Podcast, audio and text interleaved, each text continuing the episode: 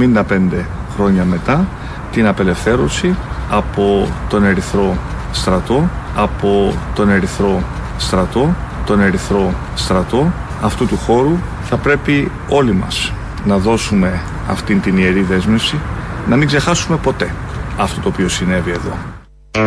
Και μόλις είχε διαστρεβλώσει αυτό που είχε συμβεί εκεί. Δεν ήταν κανένας ερυθρός στρατός. Δεν τον λέμε έτσι στην Ελλάδα. Δεν τον λέμε έτσι στα ελληνικά. Κόκκινος, κατακόκκινος στρατός. Έτσι λέγεται. Στρατός της Σοβιετικής Ένωσης, του πρώτου σοσιαλιστικού κράτους. Αυτά είναι αντικειμενικά γεγονότα. Συνέβησαν. Προσπαθούν δεκαετίες να τα αλλάξουν. Δεν αλλάζουν. Είναι έτσι όπως τα λέμε εμείς εδώ, είναι έτσι όπως ακριβώς έγιναν. Κόκκινος, κατακόκκινος, με κόκκινα λάβαρα, με σφυροδρέπανα, με εμβατήρια. Έτσι μπήκανε στο Auschwitz και μερικούς μήνες μετά μπήκανε και στο Βερολίνο και έμπηξαν το σφυροδρέπανο στο μισογκρεμισμένο Reichstag. Αυτά δεν αλλάζουν. Λέγεται κόκκινος, πρέπει να πει κάποιος στον Κυριάκο Μητσοτάκη. Προσπαθεί να κατευνάσει λίγο την ακροδεξιά πτέρυγα και το κοινό της Νέας Δημοκρατίας, η οποία ακροδεξιά πτέρυγα έχει φτάσει στα ύψη. Είναι ανεπτυγμένη και έχει ενισχυθεί όσο ποτέ άλλοτε στο παρελθόν. Οπότε λογικό να θέλει να αλλάξει με αυτή τη μικρή απόχρωση την, ε, στη, λέξη, στη λέξη να προσπαθεί να αλλάξει το αντικειμενικό γεγονός. Δεν είναι έτσι. Είναι ένας κόκκινος, πολύ όμορφος στρατός. Σταμάτησε εκεί που σταμάτησε, δεν ήρθε παρακάτω.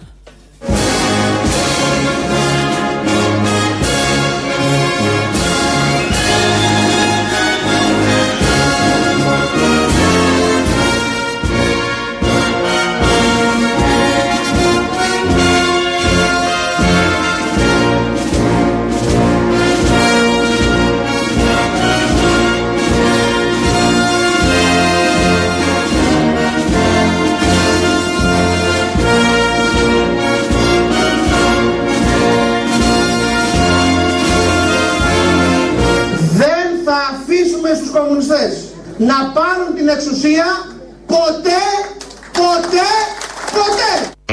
Αυτός είναι ο Άδωνης Ντόνης, θα μπορούσαμε να το λέμε Ντόνης, ο τρομερός, που λέει για τους κομμουνιστές, στην ίδια γραμμή με τον πρόεδρο της κυβερνήσεως που ακούσαμε νωρίτερα. Ήταν δήλωση του Κυριάκου Μητσοτάκη από το Auschwitz, όσοι δεν έχετε δει, γιατί χθες έγιναν οι εκδηλώσεις για τα 75 χρόνια. Πήγε εκεί ο Κυριάκος, η Μαρέβα, κατέθεσαν ε, στο μνημείο το σχετικό λουλούδια και έκανε αυτή τη δήλωση μετά για να μην ξεχνάμε τι ακριβώς έγινε, ενώ διαστρεβλώνει τι ακριβώς έγινε, έστω και με αυτή τη μικρή δολιοφθορούλα που έκανε στη λέξη, που κρύβει πάρα πολλά αυτή η δολιοφθορούλα. Και αυτός είναι ο Άδωνης, Ντόνης, τον λέω Ντόνη, επειδή μας μίλησε για τον κομμουνισμό, αλλά νομίζω καλύτερα τα έχει πει η Ντένι. Χρυσό παιδί ο Άλφης, ό,τι και να μου πεις. Χρυσό παιδί, τι γιούχα είχε φάει στο φεστιβάλ του 73 Ούτε εγώ με την Ινέτα στο φεστιβάλ της ΚΝΕ του 78 Τι κυνηγητό ήταν εκείνο. Μπροστά εμείς, πίσω οι νεαροί κομμουνιστές. Να χτυπάνε οι νεαροί την Ινέτα, να με χτυπάει εμένα η γόβα Να τρέχουμε μετά στο μπακάκου να μας βγάλουν τους κάλους. Αλλά ωραίο φεστιβάλ. Τι σουβλάκια είχαν, τι κάτι ανατολικογερμανούς. Καλά παιδιά, έχασα και τα τηλέφωνά τους. Τι το Γιωργάκι τον Ταλάρα σε φιλική συμμετοχή. Κωνσταντίνε παιδί μου, ευχή και κατάρα σου δίνω. Μη γίνεις ποτέ κομμουνιστής. Την έχουν κυνηγήσει τη μάνα σου.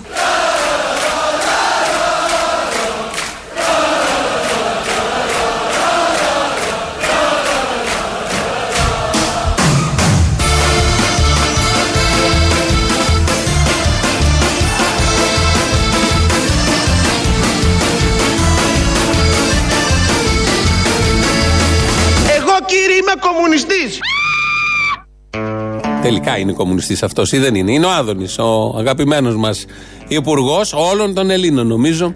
Και η Ντένι Μαρκορά, η οποία λέει τα δικά της. Και έλεγε στο γιο της τότε, τον Κωνσταντίνο, να μην γίνει κομμουνιστής, γιατί οι κομμουνιστές είχαν κυνηγήσει τη μάνα της. Βέβαια, κάτι τηλέφωνα ανταλλάσσανε με τους Ανατολικογερμανούς, για άλλο λόγο την κυνηγούσαν, αλλά μια μικρή λεπτομέρεια. Γιατί τα βάζουμε όλα αυτά και γιατί τα θυμηθήκαμε. Γιατί κάποιος δεν άκουσε την Ντένι Μαρκορά, δεν άκουσε τον Άδωνη που λέει για τους κομμουνιστές, δεν άκουσε ποτέ για ερυθρό στρατό και εντάχθηκε στην ΚΝΕ. Καταρχάς, εγώ είχα μία, φαντάζομαι, τώρα που το σκέφτομαι δηλαδή, μια τάση να ασχολούμαι με τα κοινά, όχι όμως με την στενή έννοια της πολιτικής. Δηλαδή υπήρξα πρόεδρος του, στην τάξη μου, στο σχολείο, στο, στο γυμνάσιο. 15 μελές. Στο 15 μελές. Κάποια στιγμή λοιπόν, να σου πω ότι οργανώθηκα σε ηλικία 16 ετών Όχι 16, 14 ετών. Όταν πρόεδρος του 15 μελού του γυμνασίου πήγα να συμπαρασταθώ στις καταλήψεις του Λυκείου που ήταν δίπλα. Πήγαινα στο δεύτερο πειραματικό γυμνάσιο Εμπελοκύμπων. Και το παλιό δέκατο, το προκλαδικό, έκανε τις κινητοποίησεις και με τσιμπήσαν εκεί κάτι κνήτες επειδή ήμουν πρόεδρος του 15 μελού και ήταν εύκολη η διαδικασία της στρατολόγησης εκείνη την εποχή ακριβώς επειδή είχα όλη αυτό την, ε, το υπέδαφος καλλιεργημένο από το σπίτι, από τα αδέλφια μου.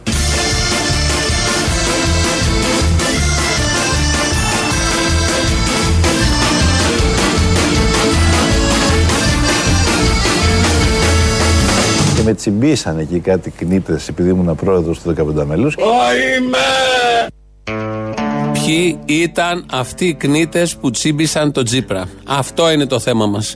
Αυτό είναι ένα πολύ σοβαρό θέμα. Πρέπει να σταματήσουν όλες οι διαδικασίες. Στο κουκουέ, στο κουκουέ απευθύνομαι, να βρούμε ποιοι ήταν αυτοί οι κνήτες που τσίμπησαν τον Τζίπρα. Να περάσουν από δικαστήριο κομματικό, αν υπάρχει, να ιδρυθεί μετά να περάσουν από ποινικό δικαστήριο και να φτάσουν μέχρι το δικαστήριο της Χάγης. Και αν υπάρχει και παραπάνω διαγαλαξιακό, να πάνε και σε αυτό. Ποιοι ήταν αυτοί οι κνήτες που είδαν τον Τζίπρα πρόεδρο, είδαν σε αυτόν έναν μελλοντικό κομμουνιστή που ήταν έτοιμος από το σπίτι, όπως είπε, ήταν μάχημος, ήταν μαχητής, Ρωμαλαίος, ανεπτυγμένος με συνείδηση στα 14 του και τον βάλανε, του πήραν βιογραφικό και τον βάλανε στην ΚΝΕ. Δεν φταίει ο Τσίπρας, αυτοί οι κνήτες φταίνε. Αυτά είναι τα ιστορικά λάθη της αριστεράς. Μόλις ακούσαμε το κορυφαίο ιστορικό λάθος, καμία βάρκιζα, κανένα Ζαχαριάτης, τίποτα από αυτά εγώ δεν τα αναγνωρίζω. Αλλά αυτό εδώ ήταν τεράστιο λάθος κομματικό και απατριωτικό και πρέπει να διερευνηθεί. Ευτυχώς όμως που αυτός μπήκε στα 14, δεν κατάλαβε τίποτα. Έφυγε νομίζω στα 16, στα 17, στα 18, πότε έφυγε. Και μείνανε οι άλλοι, η απέναντι οικογένεια, της οποίας την ιστορία, γιατί πάμε μεταξύ τώρα αριστεράς, κομμουνισμού και κέντρου και κέντρου και φιλελεύθερου κέντρου. Αυτό το κέντρο το οποίο λέει το κόκκινο ερυθρό. Έτσι μιλάνε στο σπίτι των Μητσοτάκηδων. Είπα σπίτι των Μητσοτάκηδων και θυμήθηκα μια σειρά που ξεκινάει όπου να είναι στα κανάλια. Στην Ισπανία ήταν το Casa de Papel. Στην Ελλάδα είναι το Casa de Paparel. Η ελληνική εκδοχή της επιτυχημένης ισπανικής σειράς είναι γεγονός. Ανταγωνισμοί, υπόγειες συγκρούσεις, αλόκοτες συμμαχίες και η εκδίκηση είναι η καθημερινότητα των ηρώων της σειράς στο σπίτι των Παπαρέλ. Όλα ξεκίνησαν στα πέτρινα χρόνια της εξορίας. Πάντοτε εγώ κοιμάμαι το μεσημέρι. Όταν είμαστε εξόριστοι στο Παρίσι, ε, δύο άνθρωποι στο Παρίσι κοιμόντουσαν το μεσημέρι, εγώ και ο Καραβαλής. Η κόρη που ποτέ δεν συμβιβάστηκε. Διότι αυτή τη στιγμή, κύριε Αυτιά, είμαστε σε ένα φαύλο κύκλο. Ε, αυτός ο φαύλος κύκλος μόνο με επανάστασης σπάει. Ο εγγονός, προσιλωμένος από μικρός στα νάματα της επανάστασης. Κάποια στιγμή λέω εγώ κάτι δικά μου σηκώνεται έξαλλη η γιαγιά μου και φωνάζει. Μαρίκα Μητσοτάκη. Μαρίκα Μητσοτάκη. Κομμουνιστή, βγες έξω από το σπίτι. Ο μοναδικός γιος της οικογένειας με τις πνευματικές ανησυχίες του. Μέσα στην καταχνιά της κρίσης η Ελλάδα διψά για ένα καλύτερο αύριο και το δικαιούται. Τα ταραγμένα βρεφικά χρόνια του μοναχογιού. Εγώ ήμουν πολιτικός κρατούμενος έξι μηνών από τη Χούτα και η απρόσμενη ένταξή του στο επαναστατικό κίνημα. Και ήρθε η ώρα και στην Ελλάδα για μια μεγάλη επανάσταση αλλαγής. Μία οικογένεια στη δίνη της ιστορίας έρχεται αντιμέτωπη με το πεπρωμένο, στηριγμένη στις αρχές και τις αξίες της. Μπούρδες.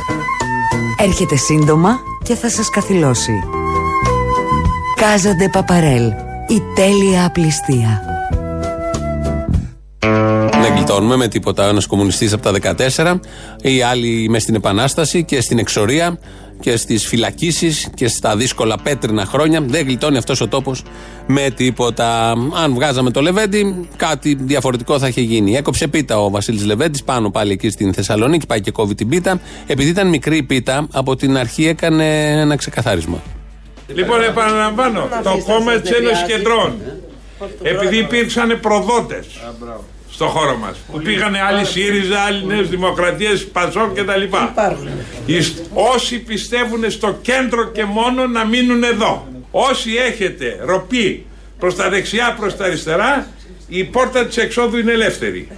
Το ακούσατε αυτό; Έχετε ακούσει πρόεδρο κόμματος να λέει Δεν θέλω ψηφοφόρους που δεν έχουν καταλάβει τι κόμμα είναι. Έχετε ακούσει άλλον; Ούτε θα ακούσετε ποτέ. Λοιπόν, Καλή χρονιά. Έλα ένα χειροκρότημα να πάρουμε αυτά. Έδιωξε όσου είχαν ροπή προς τα δεξιά και προς τα αριστερά. Τελικά δεν έφυγε κανείς. Το αυτό ήταν μικρή πίτα, δεν έφτανε για όλους. Δεν είχαν εκεί 12 χιλιάρικα, σαν το βορίδι, σαν τη δεξιά. Οπότε έδιωξε όσου είχαν τη ροπή. Τους είπε, φύγετε. Το ακούσαμε, το λανσάρι και όλο αυτό, το πούλησε. Θα παρακολουθούμε την κοπή της πίτας στην συνέχεια εδώ της εκπομπής, γιατί νομίζω υπόθηκαν πολύ σοβαρά πράγματα και είναι σχεδόν live να, και είναι και ωραίο να ξέρουμε τι ακριβώς συνέβη μέσα στη συγκεκριμένη αίθουσα που μείναν μόνο οι κεντρώοι και ο Φίγανο είχαν τη ροπή προς τη δεξιά και προς την αριστερά. Τι ακριβώ τι ακριβώς ψηφίσαμε τον ε, Ιούλιο στο δημοψήφισμα που κλαίει η Μπαζιάννα, τον Ιούλιο του 2015. Νομίζω ότι αυτό που όλοι μας έχουμε βιώσει είναι αυτό που μένει και αυτό που έχουμε βιώσει είναι γλυκόπικρο. Είναι από τη μια η γλύκα της ανάτασης που έζησε ο ελληνικός λαός εκείνες τις ώρες, της περηφάνειας, της αξιοπρέπειας, αυτό το γαμότο, αυτό το γαμότος, ας μου επικρατεί η έκφραση που έβγαλε ο ελληνικός λαός που παρά το ότι κλείσαν τις τράπεζες, παρά το γεγονός ότι ήταν με την πλάτη στον τοίχο, παρά το ότι είχε όλο το πολιτικό σύστημα να του λέει αυτό πρέπει να κάνεις, είπε όχι. Όπως ακούσαμε, εδώ είναι ο Αλέξης Τσίπρας από τη χθεσινοβραδινή του συνέντευξη στον ε, Νίκο Χατζης Νικολάου, στο ενώπιο ενώπιο. Lifestyle συνέντευξη, αλλά είπαν και κάποια πράγματα. Lifestyle είναι και αυτά. Τι ακριβώς συνέβη το 2015. Λέει εδώ ότι την, την Κυριακή που ψηφίσαμε στο δημοψήφισμα, 5 Ιούλη δεν ήτανε, ψηφίσαμε για το γαμότο. Μια εβδομάδα μετά έφυγε το το και έμειναν οι δύο πρώτες συλλαβές. Και από τότε αυτές οι δύο πρώτες συλλαβές ε, σε όλη τη διάρκεια της τετραετίας μας συνόδευαν με διάφορους τρόπους μέχρι που ήρθαν και οι εκλογές τη 7η Ιουλίου και επιβεβαιώθηκαν πλήρως οι δύο πρώτες συλλαβές και έχουν μείνει και στη συνέχεια οι δύο πρώτες συλλαβές και με αυτές πηγαίνουμε μια χαρά. Τι φταίει για όλα αυτά που συνέβησαν το πρώτο εξάμεινο του 2015 ο παλιοχαρακτήρας του Βαρουφάκη. Επομένως δεν ήταν ο Βαρουφάκης το βασικό θέμα για το ότι, ότι πήγαν τα πράγματα άσχημα το πρώτο εξάμεινο του 2015. Έπαιξε, έπαιξε αρνητικό ρόλο. Δεν θα μπορούσε να Και έχει έπαιξε τελειώσει η αρνητικό ρόλο υπόθεση διότι- διότι, από τα ε, τέλη ό- Φεβρουαρίου. ε, η Όταν υπόθεση- υπήρξε εκείνο το, το κείμενο της δημιουργικής ασάφειας. Εκεί δεν θα μπορούσε να έχει βρεθεί μια συμφωνία και να είναι όλα αλλιώς. Νομίζω ότι ε, εκεί χάθηκε, εκεί χάθηκε ε, η ευκαιρία να πάμε σε, μια, σε έναν έντιμο συμβιβασμό ο οποίος θα ερχόταν μέσα στο Φλεβάρι Μάρτι. Και όσο περνούσε ο χρόνος τόσο ο χαρακτήρας του, ο χαρακτήρας του, ο χαρακτήρας του δεν το έκανε, πιστεύω, θέλω να πιστεύω, ότι δεν το έκανε ξεπίτηδες ε, που δημιουργούσε εντάσεις με τους συναδέλφους του δεν βοηθούσε διότι στο πρώτο διάστημα ε, είχε δώσει με μια δυναμική ε, ε, σύγκρουσης βέβαια, αλλά η διαπραγμάτευση έχει και το στοιχείο της σύγκρουσης, η οποία θα μπορούσε στο κατάλληλο χρόνο να αξιοποιηθεί. Να έχει δώσει λύση. Ήταν ζαβολιάρης. Ήταν ζαβολιάρης ο Βαρουφάκης, ο χαρακτήρας του, παλιό χαρακτήρας. Δεν το έκανε εξεπίτηδες, όπως λέει και ο Αλέξης Τσίπρας. Αλλά όμως λόγω του χαρακτήρα του Βαρουφάκη γίναν όλα μαντάρα το πρώτο εξάμεινο. Αν δεν ήταν ο Βαρουφάκης, αν δεν μάλλον δεν ήταν ο κακός χαρακτήρας του Βαρουφάκη, τα πράγματα θα ήταν αλλιώς εντελώς διαφορετικά. Δεν θα είχαμε τίποτα άλλο. Ένας μόνο έφταιγε, όλοι οι άλλοι μια χαρά τα λέγανε, αλλά ακολουθούσαν τον κακό χαρακτήρα, τον συγκρουσιακό χαρακτήρα του Βαρουφάκη. Πάμε Θεσσαλονίκη γιατί έχουν αρχίσει, έχει πάρει το μαχαίρι αφού φύγαν όσοι είχαν τη ροπή προς τα δεξιά και κόβει το πρώτο κομμάτι.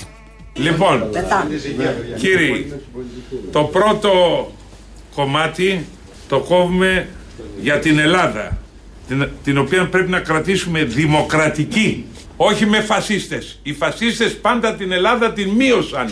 Πάντα την Ελλάδα την υπέσκαψαν και την μείωσαν οι ακροδεξιοί και οι αριστεροί φασίστες. Γιατί αριστερά και δεξιά, πού το ξέρεις εσύ αυτό, το ζει- το ζήσες, ήσουν επιχούντας, ήσουν επιχούντας, ε, πότε πού το ξέρεις. Α, από την ιστορία, εντάξει. Μα συμφωνούν γιατί τσακώνονται. Αφού συμφωνούν, ο άλλος από κάτω συνηγορεί σε αυτό που λέει ο πρόεδρος από πάνω Βασίλης Λεβέτης. Αλλά τσαντίζει το Λεβέτης γιατί τον διακόπτει και εκεί που κρατάει το μαχαίρι, κρατούσε και μαχαίρι, μην είχαμε κι άλλα. Ποιος μαθητής με την καθηγήτρια. Εδώ έχει το μαχαίρι ο Λεβέντης. Κρίσιμες καταστάσεις. Τα έβαλε με τον από κάτω. Θα βάλουμε μια άνω τελεία στο κόψιμο της πίτας, γιατί χτες μάθαμε πολύ σημαντικά πράγματα. Από αυτές τις συνεντεύξεις μαθαίνεις πάντα σημαντικά πράγματα. Πράγματα που θες να τα ξέρεις, να τα γνωρίζεις για τον ηγέτη σου. Τον χθεσινό, τον αυριανό, τον σημερινό. Μάθαμε στην πρώτη συνέντευξη για τα ντολμαδάκια του Κυριάκου. Δεν τα μάθαμε μάλλον, προανταγγέλθησαν, αλλά είχαν κοπεί στο μοντάζ. Αλλά χτες μάθαμε για το μεγάλο ειδήλιο. Είμαστε σχεδόν 29 χρόνια. 29 χρόνια. Ήμασταν στο Λύκειο, από το Λύκειο είμαστε μαζί. Και εντάξει, βεβαίως μια σχέση. Πρόεδρε, θυμάσαι πώς την πρωτογνώρισες και πώς και τι σου έκανε εντύπωση.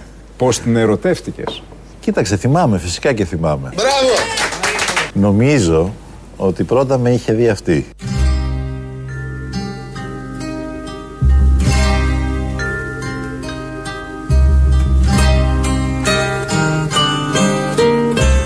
Νομίζω ότι πρώτα με είχε δει αυτή. Κοίταξε, έχω την αίσθηση ότι η Μπαζιάνα πρέπει να ήταν ερωτευμένη μαζί μου πολύ πριν εγώ την εντοπίσω. Ένα πρωινό Η Μπαζιάνα θα έρθει να με βρει. στο Λύκειο. Πέλαγο κρυφό τα όνειρά μου. Και στείλες εσύ βάρκα με πάλι Μήτρα τα λένε Μαρίτσα της σκουναβάγγελη Σουλτάνα τη μαούλα τη βάρκα παντελή. Πόσο σ' αγαπώ κανείς δεν ξέρει. Κι αν θα μ' αγαπάς μικρό μου τέρι. Καλοκαιριά. Μια άνοιξη ήταν.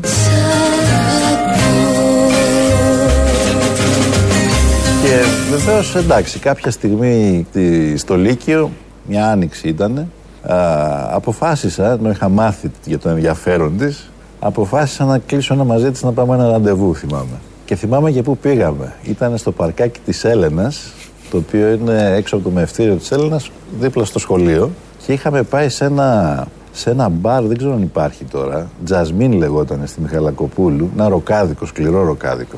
Εσένα που σε ξέρω τόσο λίγο Το μέλλον αυτού του τόπου είναι το δικαίωμα στον έρωτα. Εσένα που αγαπώ τόσο πολύ Δείτε γιατί χανόμαστε; Για πες μου θες να μείνω ή να φύγω Για πες μου πριν μας σε βρει το πρωί Καύλα. Τα αστέρια κοψίνα μας βλέπουν σιωπηρά Στο παρκάκι της Έλενας, δίπλα στο σχολείο. Τη νύχτα αυτή που στάθηκε ο χρόνος Τα μάτια σου φωτιά Κάικα! Τα χείλη σου δροσιά Αν φύγεις και μ' αφήσεις θα με μόνος Και κάπως έτσι, Έτσι ξεκίνησε. Ως Τώρα. ένας εφηβικός έρωτας και κράτησε πολλά χρόνια.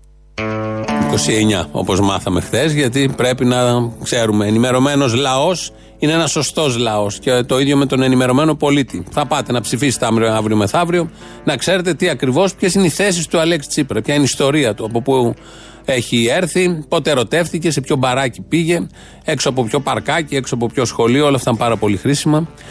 Και πάρα πολύ όμορφα φτιάξαμε την κατάλληλη ατμόσφαιρα. Τα μέλια μας έχουν πάρει εδώ για να συνέλθουμε, να επανέλθουμε δηλαδή, για να επανέλθουμε. Δεύτερο κομμάτι στην πίτα του Λεβέντη. Το δεύτερο κομμάτι ανήκει στη Μακεδονία, της οποίας το όνομα ποτέ δεν θα δώσουμε στους Σλάβους. Και θεωρούμε προδότες όσους το δώσανε. Να εξηγούμεθα. Και τους θεωρούμε υποπαραπομπή σε δίκη αυτούς που υπέγραψαν τη Συμφωνία των Πρεσπών. Υποπαραπομπή σε δίκη. Το ακούσατε; Δεν ξέρω αν εσείς εδώ το αποδεχθήκατε. Θα έρθει η ώρα δικαίωμά σας. Το πότε θα παραπευθούν σε δίκη θα γίνει και δημοψήφισμα για το θέμα αυτό. Α, έχουμε γεγονότα. Αναμένονται σοβαρά γεγονότα. Θα έχουμε δημοψήφισμα για να παραπέμψουμε σε δίκη. Μετά θα γίνει και η δίκη. Τώρα πότε θα γίνουν αυτά και πώς θα γίνουν αυτά. Εκτός Βουλής είναι ο Λεβέντη, να το θυμίσουμε, γιατί έκοβε την πίτα εκεί και δεν είδε κόσμο, δέκα άτομα.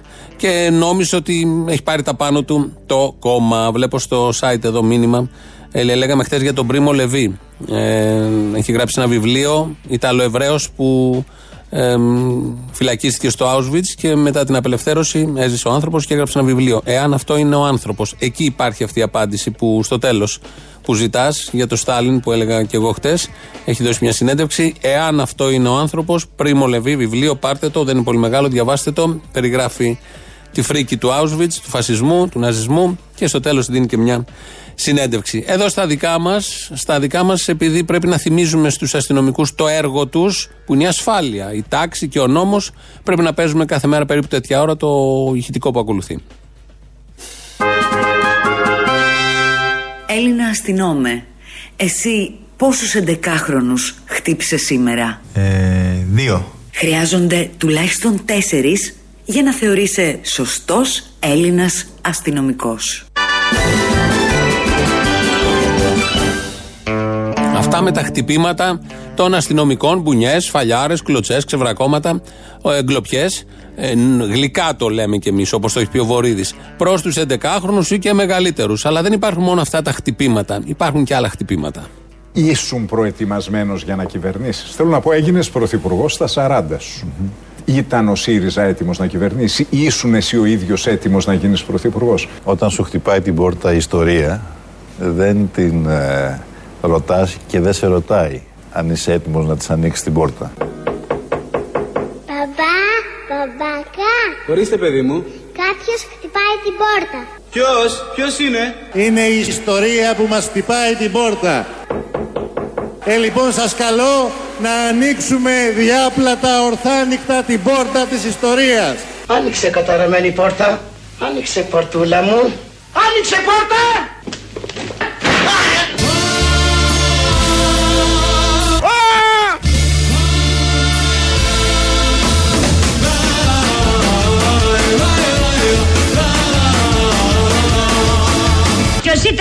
Είναι η ιστορία που μας χτυπάει την πόρτα. Στείλατε στα τσακίδια. Η ιστορία λοιπόν χτύπησε την πόρτα του Αλέξη Τσίπρα τότε, το 15, γι' αυτό την άνοιξε, γι' αυτό ξέχασε να την κλείσει μετά.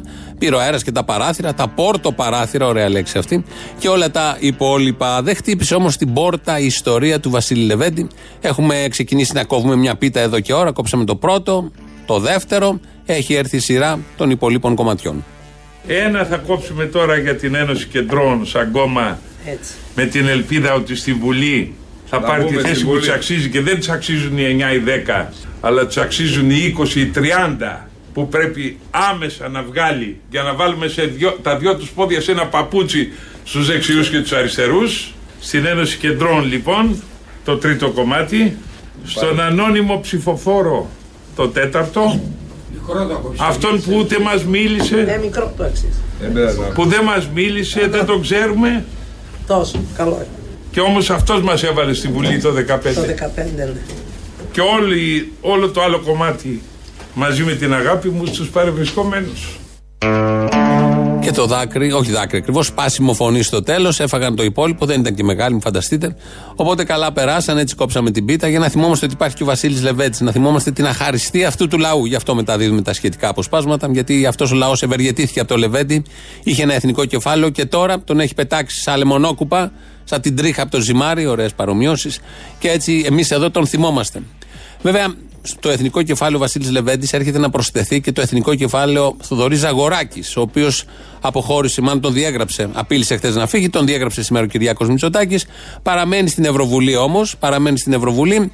Είναι ένα α, απόθεμα εθνικό, κεφάλαιο και αυτός μαζί με όλους τους άλλους. Θα έχει από εδώ και πέρα αδέσμευτο πια να πει πάρα πολλά στην Ευρωβουλή με τη ρητορική του, με τις πράξεις του, με τις ερωτήσεις του, να στριμώξει την Κομισιόν, να στριμώξει τους ευρωπαϊκούς θεσμούς για το καλό πάντα του Έλληνα λαού ή του λαόνου που έλεγε ο Σιμίτης και ο Γιώργος Παπανδρέου. Εδώ είναι η Ελληνοφρένεια.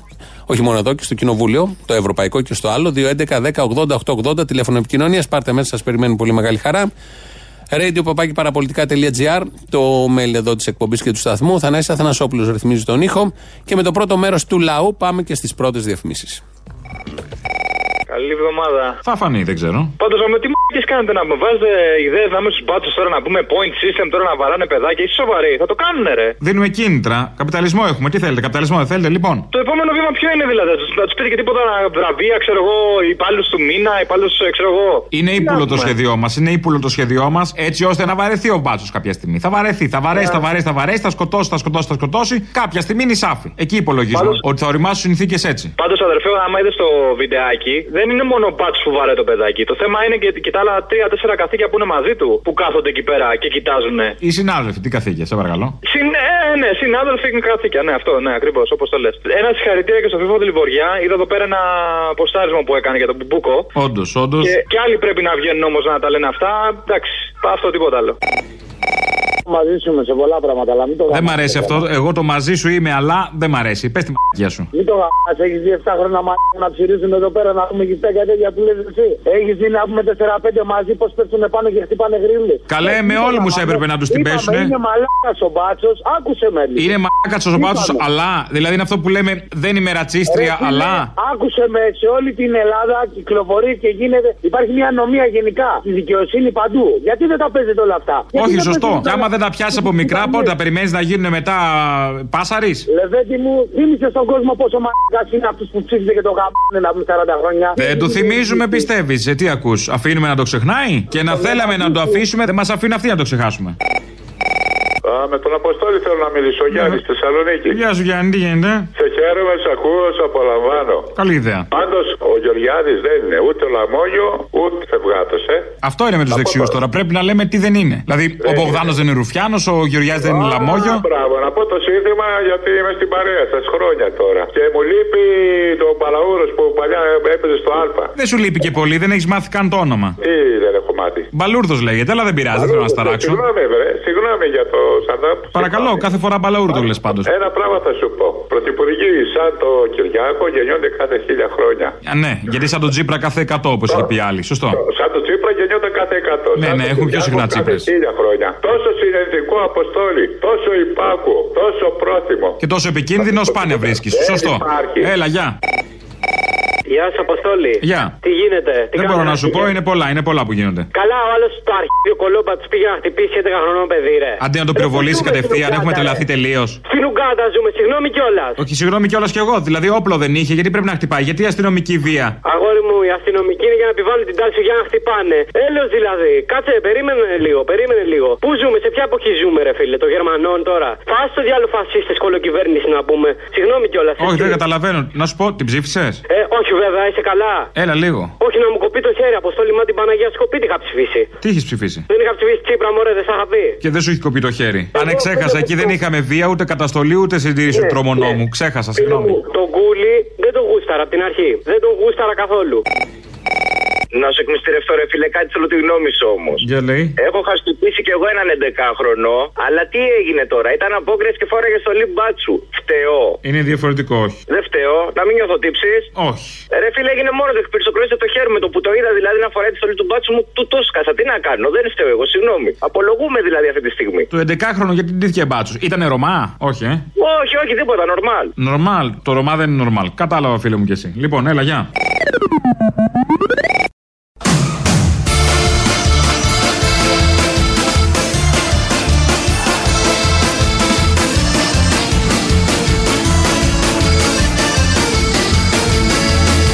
...75 χρόνια μετά την απελευθέρωση από τον Ερυθρό στρατό, τον Ερυθρό στρατό αυτού του χώρου θα πρέπει όλοι μας να δώσουμε αυτήν την ιερή δέσμευση να μην ξεχάσουμε ποτέ αυτό το οποίο συνέβη εδώ.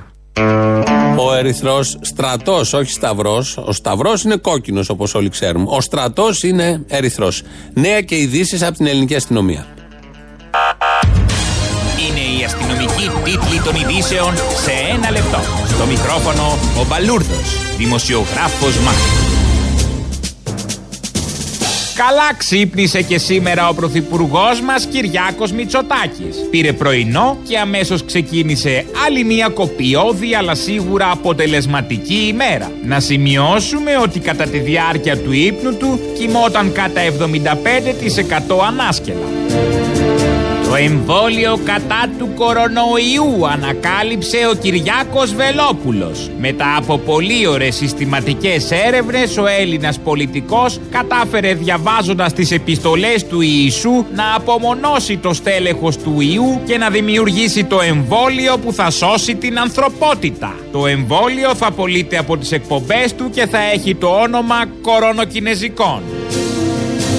Μετά την ονομασία του κόκκινου στρατού σε ερυθρό στρατό από τον Κυριάκο Μητσοτάκη μετονομάζονται ως εξής τα κάτωθη. Η κοκκινιά σε ερυθρέα, το κόκκινο ποτάμι σε ερυθρό ποτάμι, η κόκκινη πιπεριά σε ερυθρή πιπεριά, η κοκκινοσκουφίτσα σε ερυθρό σκουφίτσα, ο κόκκινος μήλος σε ερυθρό μήλο, το κόκκινο λιμανάκι σε ερυθρό λιμανάκι, το κόκκινο της φωτιάς σε ερυθρό της φωτιάς, τα κόκκινα φανάρια σε ερυθρά φανάρια, ο κόκκινος θεός σε ερυθρός θεός και το τραγούδι κόκκινο γαρίφαλο σε ερυθρό γαρίφαλο.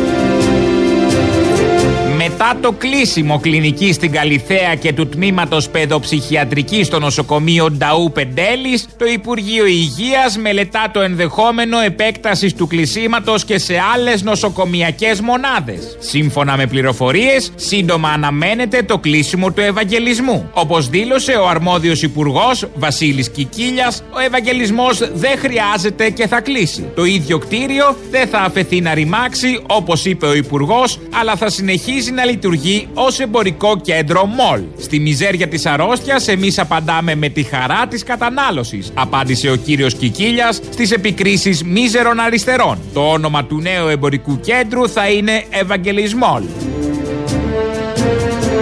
Καιρός. Για σήμερα Τρίτη, οι τουρκικές παραβιάσεις στο Αιγαίο κινήθηκαν σε χαμηλά για την εποχή επίπεδα. Αναλυτικότερα, οι ειδήσεις για τον καιρό στο skykερο.στα στα μούτρα σας.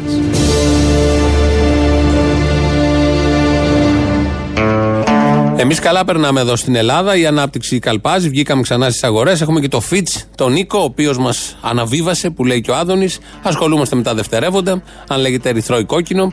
Όμως υπάρχουν τα Ελληνόπουλα που λόγω brain drain έχουν πάρει το δρόμο της ξενιτιάς και δουλεύουν εκεί. Ένα τέτοιο είναι ο Γιάννης Παλιάρας, ο οποίος έχει πάει στο Ιράν, παραλίγο να γίνει πόλεμος με το που πήγε. Δεν έφταιγε σε αυτός, ούτε οφειλόταν σε αυτόν. Αλλά όμως παρά λίγο να γίνει πόλεμος, τελικά απεφεύχθη ο πόλεμος. Όμως ο Σπαλιάρα εκεί το Ελληνόπουλο δεν περνάει και τόσο καλά. Βρίσκομαι στο Guest Island, είναι ένα νησάκι στον Περσικό κόλπο. Είναι συνέχεια καλοκαίρι εδώ. Όταν φύγαμε από την Τεχεράνη χιόνιζε και ήρθαμε εδώ και είναι περίπου 25 βαθμοί. Τώρα από μείον 5 στους 25 είναι σοκ. Κάποιος ιός είναι με πυρετό, αδυναμία και ζαλάδα. Ε, έχω πάρει αρκετά φάρμακα. Είμαι ήδη καλύτερα. Δεν ξέρω πώς ε, αρρώστησα. Εντάξει, έρχομαι σε επαφή με πολλούς ανθρώπους. Είμαι πολύ γενι, κοινωνικός γενικά. Δίνω χέρι σε ανθρώπους, μαϊμούδες, άλογα. Ε, όλοι όταν βλέπουμε ένα άλογο μπροστά μας, του δίνουμε το χέρι. Να πούμε το χέρο πολύ, πώς θα το έτσι; Γουρούνια είμαστε. Έχουμε την αστική ευγένεια. Γεια σας, άλογο, χαίρο πολύ, χαρήκαμε. Ο Ντορί από εδώ και τα υπόλοιπα. Γίνονται οι συστάσεις. Ναι, όμως αυτά τα λένε γιατί να πλένετε μετά τα χέρια σας, γιατί να τη. Και να είναι άρρωστο εκεί το Ελληνόπουλο που είναι στο Ιράν και διαπρέπει, όπως μάλλον θα έλεγε ο ίδιος. Ο Άδωνης Γεωργιάδης πήγε και αυτός στο Auschwitz, προηγήθηκε του Κυριάκου, έκανε μια δήλωση μετάνοιας, μετανιώνει για όλα αυτά που πούλαγε, για όλα αυτά που έλεγε. Το μαθαίνει ο Καρατζαφέρης χτες, ο Γιώργος ο Καρατζαφέρης στην εκπομπή του και έγινε χαμός. Στο παρελθόν είχα συνεπάρξει και ανεχτεί τις απόψεις ανθρώπων που έδειξαν ασέβεια στους Εβραίους συμπατριώτες μου και γι' αυτό το λόγο αισθάνομαι την ανάγκη να ζητήσω συγγνώμη από την εβραϊκή κοινότητα. Ακόμα περισσότερο, λυπάμαι υποστήριξα και προώθησα το ευριστικό για τους Εβραίους βιβλίο του Κώστα Πλεύρη κόβω το χέρι μου, μαχαίρι, ότι αυτό το κείμενο του το έχουν υπαγορεύσει. Δεν είναι δικό του. Ξέρω μετά από τόσα χρόνια και το λεξιλόγιο και τα γραπτά του Άδωνη. Του είπαν θα υπογράψει αυτή τη δήλωση. Δεν μπορώ να δεχτώ ότι ο Άδωνης ο Γεωργιάδης πρώτου οποιοδήποτε στόχου και σκοπού ότι έγινε δηλωσίας συνειδήσεως και ιδεολογίας. Δεν νομίζω ότι υπάρχει τίποτα χειρότερο σήμερα. Δεν υπάρχει τίποτα χειρότερο. Κορυφαίο. Ακούστε το κείμενο. Είχαν δεχτεί να συνεπάρξω. Τι λες ρε αγόρι μου; Τι λες ρε αγόρι μου; Δεν είχαμε συζητήσει. Δεν ήσουν υπερασπιστή των ιδιών ότι το πρόβλημα είναι ο σιωνισμός. Ακούστε τι λέει τώρα. Αν είναι δυνατόν ποτέ ο Άδωνης να τα έλεγε όλα αυτά. Πέφτει από τα σύννεφα ο Καρατζαφέρης. Αλλά εμείς όλοι θυμόμαστε τον Άδωνη ως ένα μαχητικό, ε, ρωμαλαίο επίσης, πολύ δυναμικό αντιφασίστα. Πάντα ήταν ε, κατά του φασισμού, προοδευτικό παλικάρι, το έλεγε, πούλεγε τα σωστά βιβλία. Έπεσε από τα σύννεφα ο Καρατζαφέρης και δεν του κάθεται όλο αυτό που έχει κάνει ο Άδωνης και βγήκε χθες και τον καταχέριασε με αυτόν τον τρόπο. Ελπίζουμε να συνεχιστεί και να, το ξεμάλιασμα να γίνει και καλύτερο. Έχω ένα τρίλημα αυτό το όλα. Δεν μπορώ να το αποκαλέσω δίλημα και θέλω, να, θέλω βοήθεια. Τρίλημα, μ' αρέσουν τα τριλήματα. Ναι. Λοιπόν, πρόσεξε να δεις. Έχουμε αυτή την υπέροχη βουλή από την περασμένη, από τον περασμένο Ιούλιο. Σωστά; Και μαγιά μας. Μα, μαγιά μας δεν το συζητώ. Μεγάλη. Έτσι. Ε, δεν μπορώ να αποφασίσω ποιος είναι πιο γραφικός. Ότι είναι επικίνδυνοι είναι και οι τρει, αλλά δεν μπορώ να καταλήξω στο πιο γραφικό. Βελόπουλος, Γεωργιάδης, Υπουργάρα, Υπανάπτυξης, τέλος πάντων. Ή. Πώς τον τον άλλο να πω; Βορύδης. Όχι, όχι, αυτός που δεν είναι Ρουφιάνος, μωρέ. Κικίλιας. Όχι, αυτός που δεν είναι Ρουφιάνος. Είναι πολύ, κάτσε, περίμενε. Πλεύρης. Όχι, μωρέ, ο άλλος, το καραφλοειδέ. Α, ο Μπογδάνος. Αυτός που δεν είναι Ρουφιάνος. Α, είπες γραφικούς Λοιπόν. αρχικά και άνοιξε μεγάλος φάκελος. Μωρέ, δεν έχεις άδικος σε αυτό που λες. Εντάξει, και σου λέω είναι και επικίνδυνη, έτσι, αλλά δεν μπορώ να αποφασίσω ποιος είναι πιο γραφικός. Λοιπόν. Και γιατί χρειάζεται είναι να μια- αποφασίσεις, δεν κατάλαβα. το- Γιατί πρέπει να αποφασίσεις. Α πούμε, βλέπεις ένα θεία σου, μια παράσταση, ωραία. Με διάφορα κομικά σκέτς. Ναι, Τι σημασία έχει ποιο ήταν καλύτερο, αν όλη η παράσταση είναι καλή. Και όλη η παράσταση είναι αστεία. Τι σημασία έχει; Να δώσουμε ρε παιδί μου ένα χρυσό βατόμουρο. Κάτι έτσι να πούμε ότι να, να, να συνεισφέρουμε στον. Ναι, να συνεισφέρουμε, δεν λέω. αυτής της χώρας. Καταλαβαίνω, ναι. Ωραία, θες να κάνουμε ένα γκάλωπ την Παρασκευή, να παίζει από πίσω και η Κική και η Κοκό τέλος πάντων που δεν μπορώ να διαλέξω έτσι, να έχει μια ωραία μουσική επένδυση. Να, να ξεφύσει και ο κόσμος, βέβαια. Να τα, να τες, ήρθαν οι επενδύσεις. Ήρθαν οι επενδύσεις. Ορίστε, τα έλεγε ο Άδωνης. Έμα, ε, ε, εκεί καταλήγουμε. Αυτός είναι ο Υπουργός Επανάπτυξης, ο πιο γραφικό, ο Μπουμπούκος. Εκεί καταλήγουμε ότι ήρθαν οι επενδύσεις. Λοιπόν, χάρηκα. Ναι, Μπορώ να μιλήσω στο παιδί σε εσάς; ναι, ναι, σε εμάς μιλάτε, πείτε μου. Ε, είστε εσεί στην, εκπομπή, στην εκπομπή αυτή που ακούω τώρα στο Sky, έτσι; Στο Sky ακούτε, λάθος κάνετε. Στο, στο, στο συγγνώμη, ναι. Τα παραπολιτικά. Εμείς είμαστε, ναι, πείτε μου, τι θέλετε. Ωραία. Με ποιον έχω την τιμή να ομιλώ; Με μένα. Ωραία, μπράβο. Λοιπόν, πέστε στον κύριο προλίγου που κάτι έλεγε για τους φασίστες Αχα.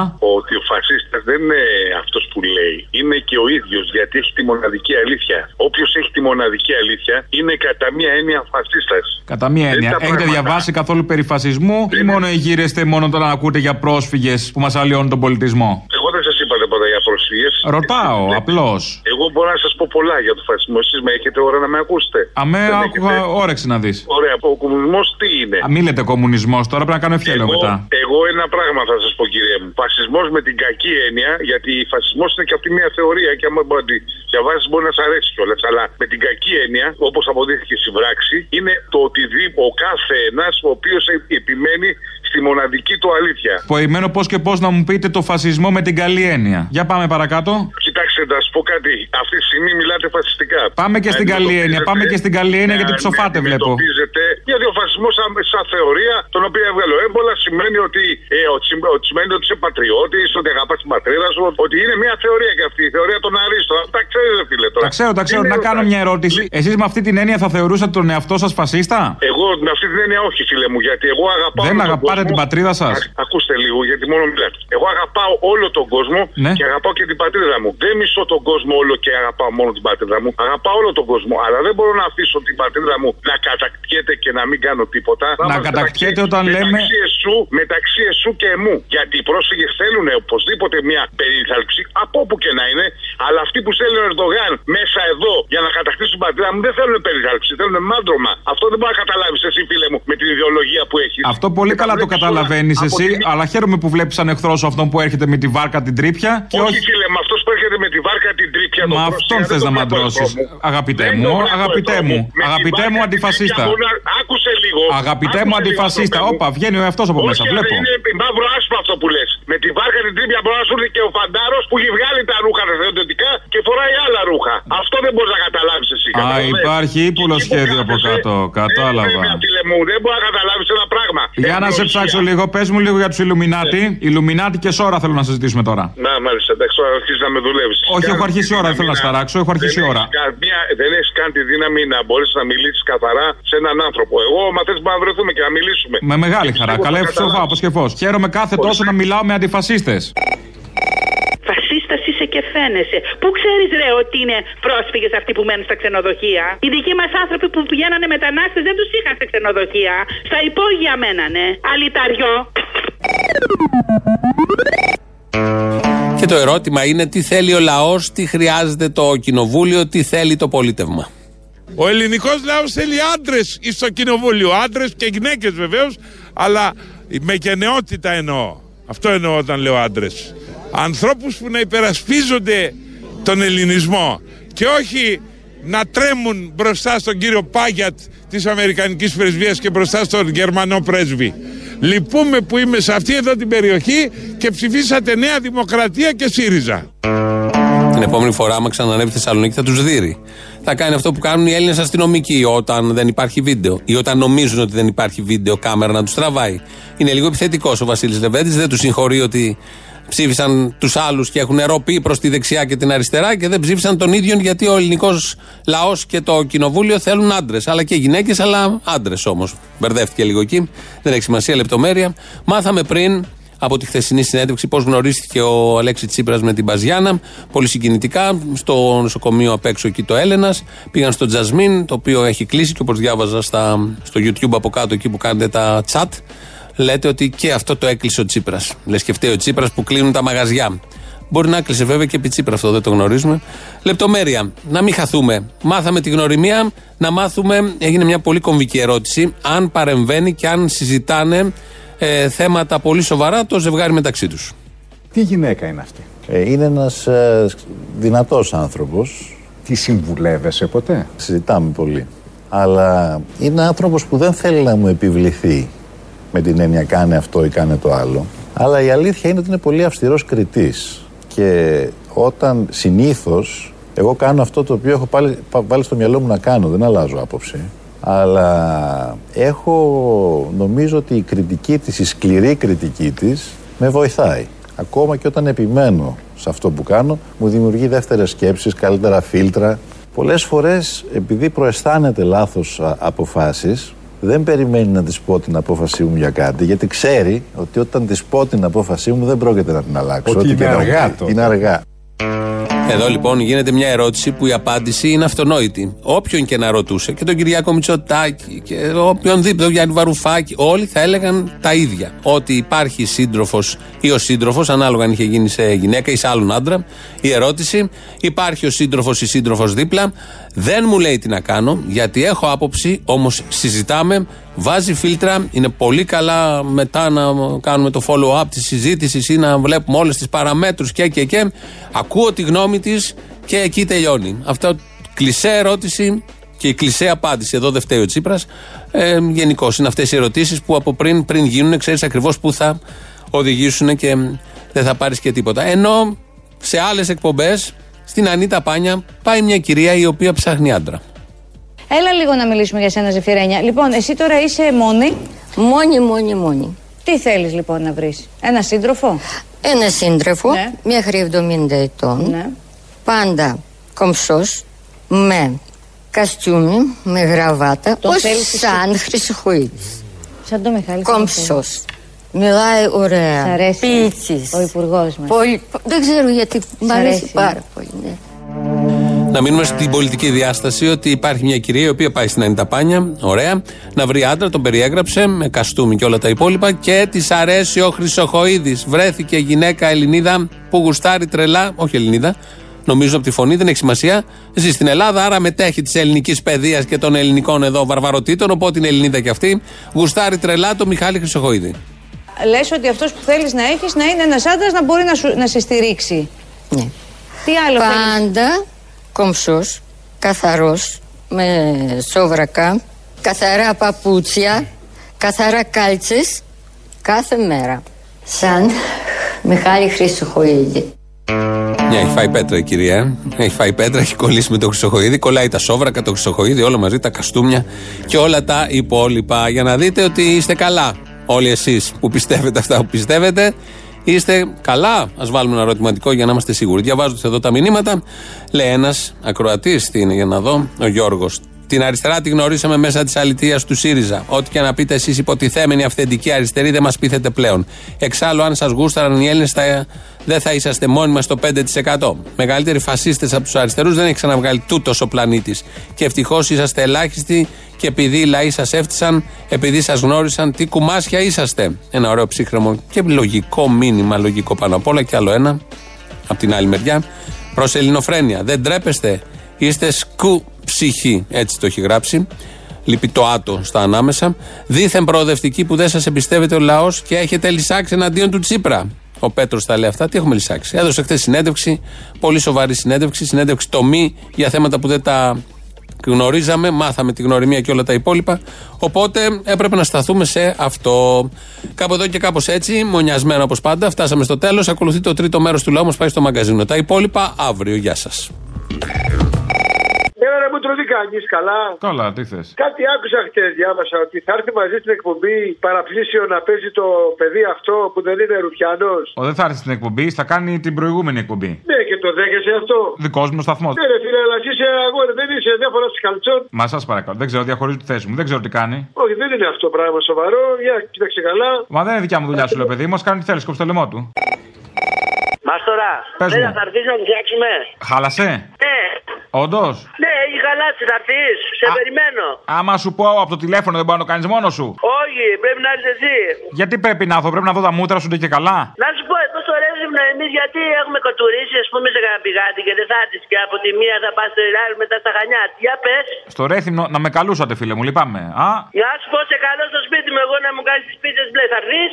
άμα είσαι κριτικόπουλο μερακλίδικο, γιατί όχι; δεν είμαι ρε κριτικόπουλο, ρε δάσκαλος. Είμαι εδώ στην Κρήτη, με έχεις πάει μαρμάγκα, ρε αναπληρωτή. Δεν μπορώ με Λοιπόν, δασκάλους, δεν μπορώ με δασκάλους. Λυπάμαι πολύ, έχω και εγώ κάποια θέματα. Τι αρέσουν οι δασκάλες. Ούτε, όχι, είναι ταξικό το θέμα. Δεν μπορώ, λυπάμαι. ε. Είστε κομμουνιστές οι περισσότεροι, έχετε αλλοιώσει τα μυαλά των παιδιών μας, κάνετε κακή δουλειά. Όχι, δεν θέλω. Λοιπόν, μιλάτε για αστυνομική βία. Είδες τι έγινε χθες. Και αυτό είναι επίσημο. Μπήκανε χωρίς λόγο τα μάτια στην εξέδρα των οπαδών του ατρομήτου και πλακώσανε πατεράδες παιχτών. Έχει τραυματιστεί πατέρας παίκτη του ατρόμητου και έχει βγάλει επίσημη ανακοίνωση ο ατρόμητος γι' αυτό. Πόσο ήρθε το μάτς; Ε, δεν ξέρω, νομίζω να μην κέρδισε ο Πανιόνιος. Ενώ κέρδισαν τα μάτια και κέρδισαν οι γονείς. Ω, τα μάτια, μάτια κερδίσανε. Κερδίσανε, ε; Κερδίσανε, κερδίσανε εύκολα τα μάτια. Ναι, Ε, να ναι. περιμένουν τώρα για ρεβάν. Άμα ο 11χρονο ήταν ο Πάσαρης, ξέρεις που θα του το είχε βάλει το όπλο. Ξέρεις, κάνουν μαγκές σε κάτι 11χρονα, σε κάτι. Δεν είναι, δεν Πλέον οι 11χρονοι δεν βγαίνουν καλοί όπως παλιά. Άρε κορκονέα ζεις, άρε κορκονέα ζεις και βασιλεύεις. Ο Κορκονέα ζει σε όλη την αστυνομία, δεν θέλω να σταράξω, στο μεγαλύτερο βαθμό τουλάχιστον. Έπρεπε να τον είχαν κρεμάσει εκεί πέρα στο Σύνταγμα, να τον, τον, τον ξεπετσιάσουν. Να σου πω κάτι, άκουσα τον Χρήστο Νικολόπουλο σε μια συνέντευξη ραδιοφωνική το Σαββατοκύριακο και άκου τώρα να δεις, λέει. Η εταιρεία αυτή η ιδιωτική, το τονίζω, η ιδιωτική που τους μάζευε τα πνευματικά δικαιώματα, τους έφαγε τα λεφτά. Η ιδιωτική εταιρεία, αν είναι δυνατόν, ρε Αποστολή, είναι δυνατόν. Γίνονται αυτά τα πράγματα. Για τα δικαιώματα λες, τα πνευματικά. Αποκλείεται. Αποκλείεται. η Δεν ιδιωτική παίζει αυτό το εταιρεία. πράγμα. Παιδιά, όλα σας τα λεφτά και τις εξετάσεις που θα κάνετε τώρα που θα τα κάνετε, όλα ιδιωτικά. Εντάξει, έλα γιατί παί- παίρνω πελάτη. Γεια. Δε, το είδε δε, το μαγισμένο πώς μας κοίταξε. Σταμάτα ρε παλούρδο εκεί, λίγο. Σταμάτα. Πάντως ηλικιακά πέφτει. Βλέπω σε Ολυμπιακού σταθμούς σιγά σιγά να το τρώνε το δακρυγόνο τους στα μαγισμένα. Κάθονται και κλαίνε. Ωραία, κλες που κλες. Τι σε πειράζει άμα ρίξω και δακρυγόνα; Να κάνω κι εγώ χρήση. Μην κάθονται και ρημάζουν τα δακρυγόνα στα ντουλάπια μέσα. Και λήγουνε. Λοιπόν. Είμαστε σε μια εμπόλεμη κατάσταση. Και γιατί, και γιατί πώς τη γλιτώνετε πάντα αφού είστε σε αυτή την εμπόλεμη; Πώς τη, γιατί μια, μια οβίδα σε σένα το βλαμμένο δεν γινότανε; Άκου, είμαστε σε μια εμπόλεμη κατάσταση από την αρχή. Μας πουλάγανε φρεγάτες, μας πουλάγανε τέτοια. Πήγε τώρα ο Κούλης εκεί, σαν επιτυχημένος πρωθυπουργός, με όλους τους δείκτες πάνω, τα πάντα. Ο λαός πεθαίνει από αναθυμία και τα λοιπά. Και ό,τι να είναι ξύλα, ε, τα καίει όλα. Και αυτοί πάνε και κάνουν διακοπές εκεί πέρα. Και διατηρούν μια κατάσταση εμπόλεμη, έτσι ώστε να μας δίνουν F-35, τα οποία F-35 είναι επιθετικά αεροπλάνα. Θα πάνε να κάνουμε επίθεση στην Οθωμανική Αυτοκρατορία. Κατάλαβε Απόστολε; Πήγε ο Κούλης και όλοι πανηγυρίζουν οι μαλάκες. Είναι αυτό που λέμε, θα κάνουμε επίθεση στην ε, Οθωμανική Αυτοκρατορία με την κολάρα μας. Ναι, με τον κόλλο, ρε παιδί μου. Θα σας γαμίσουμε με τον κόλλο μας. Αυτό.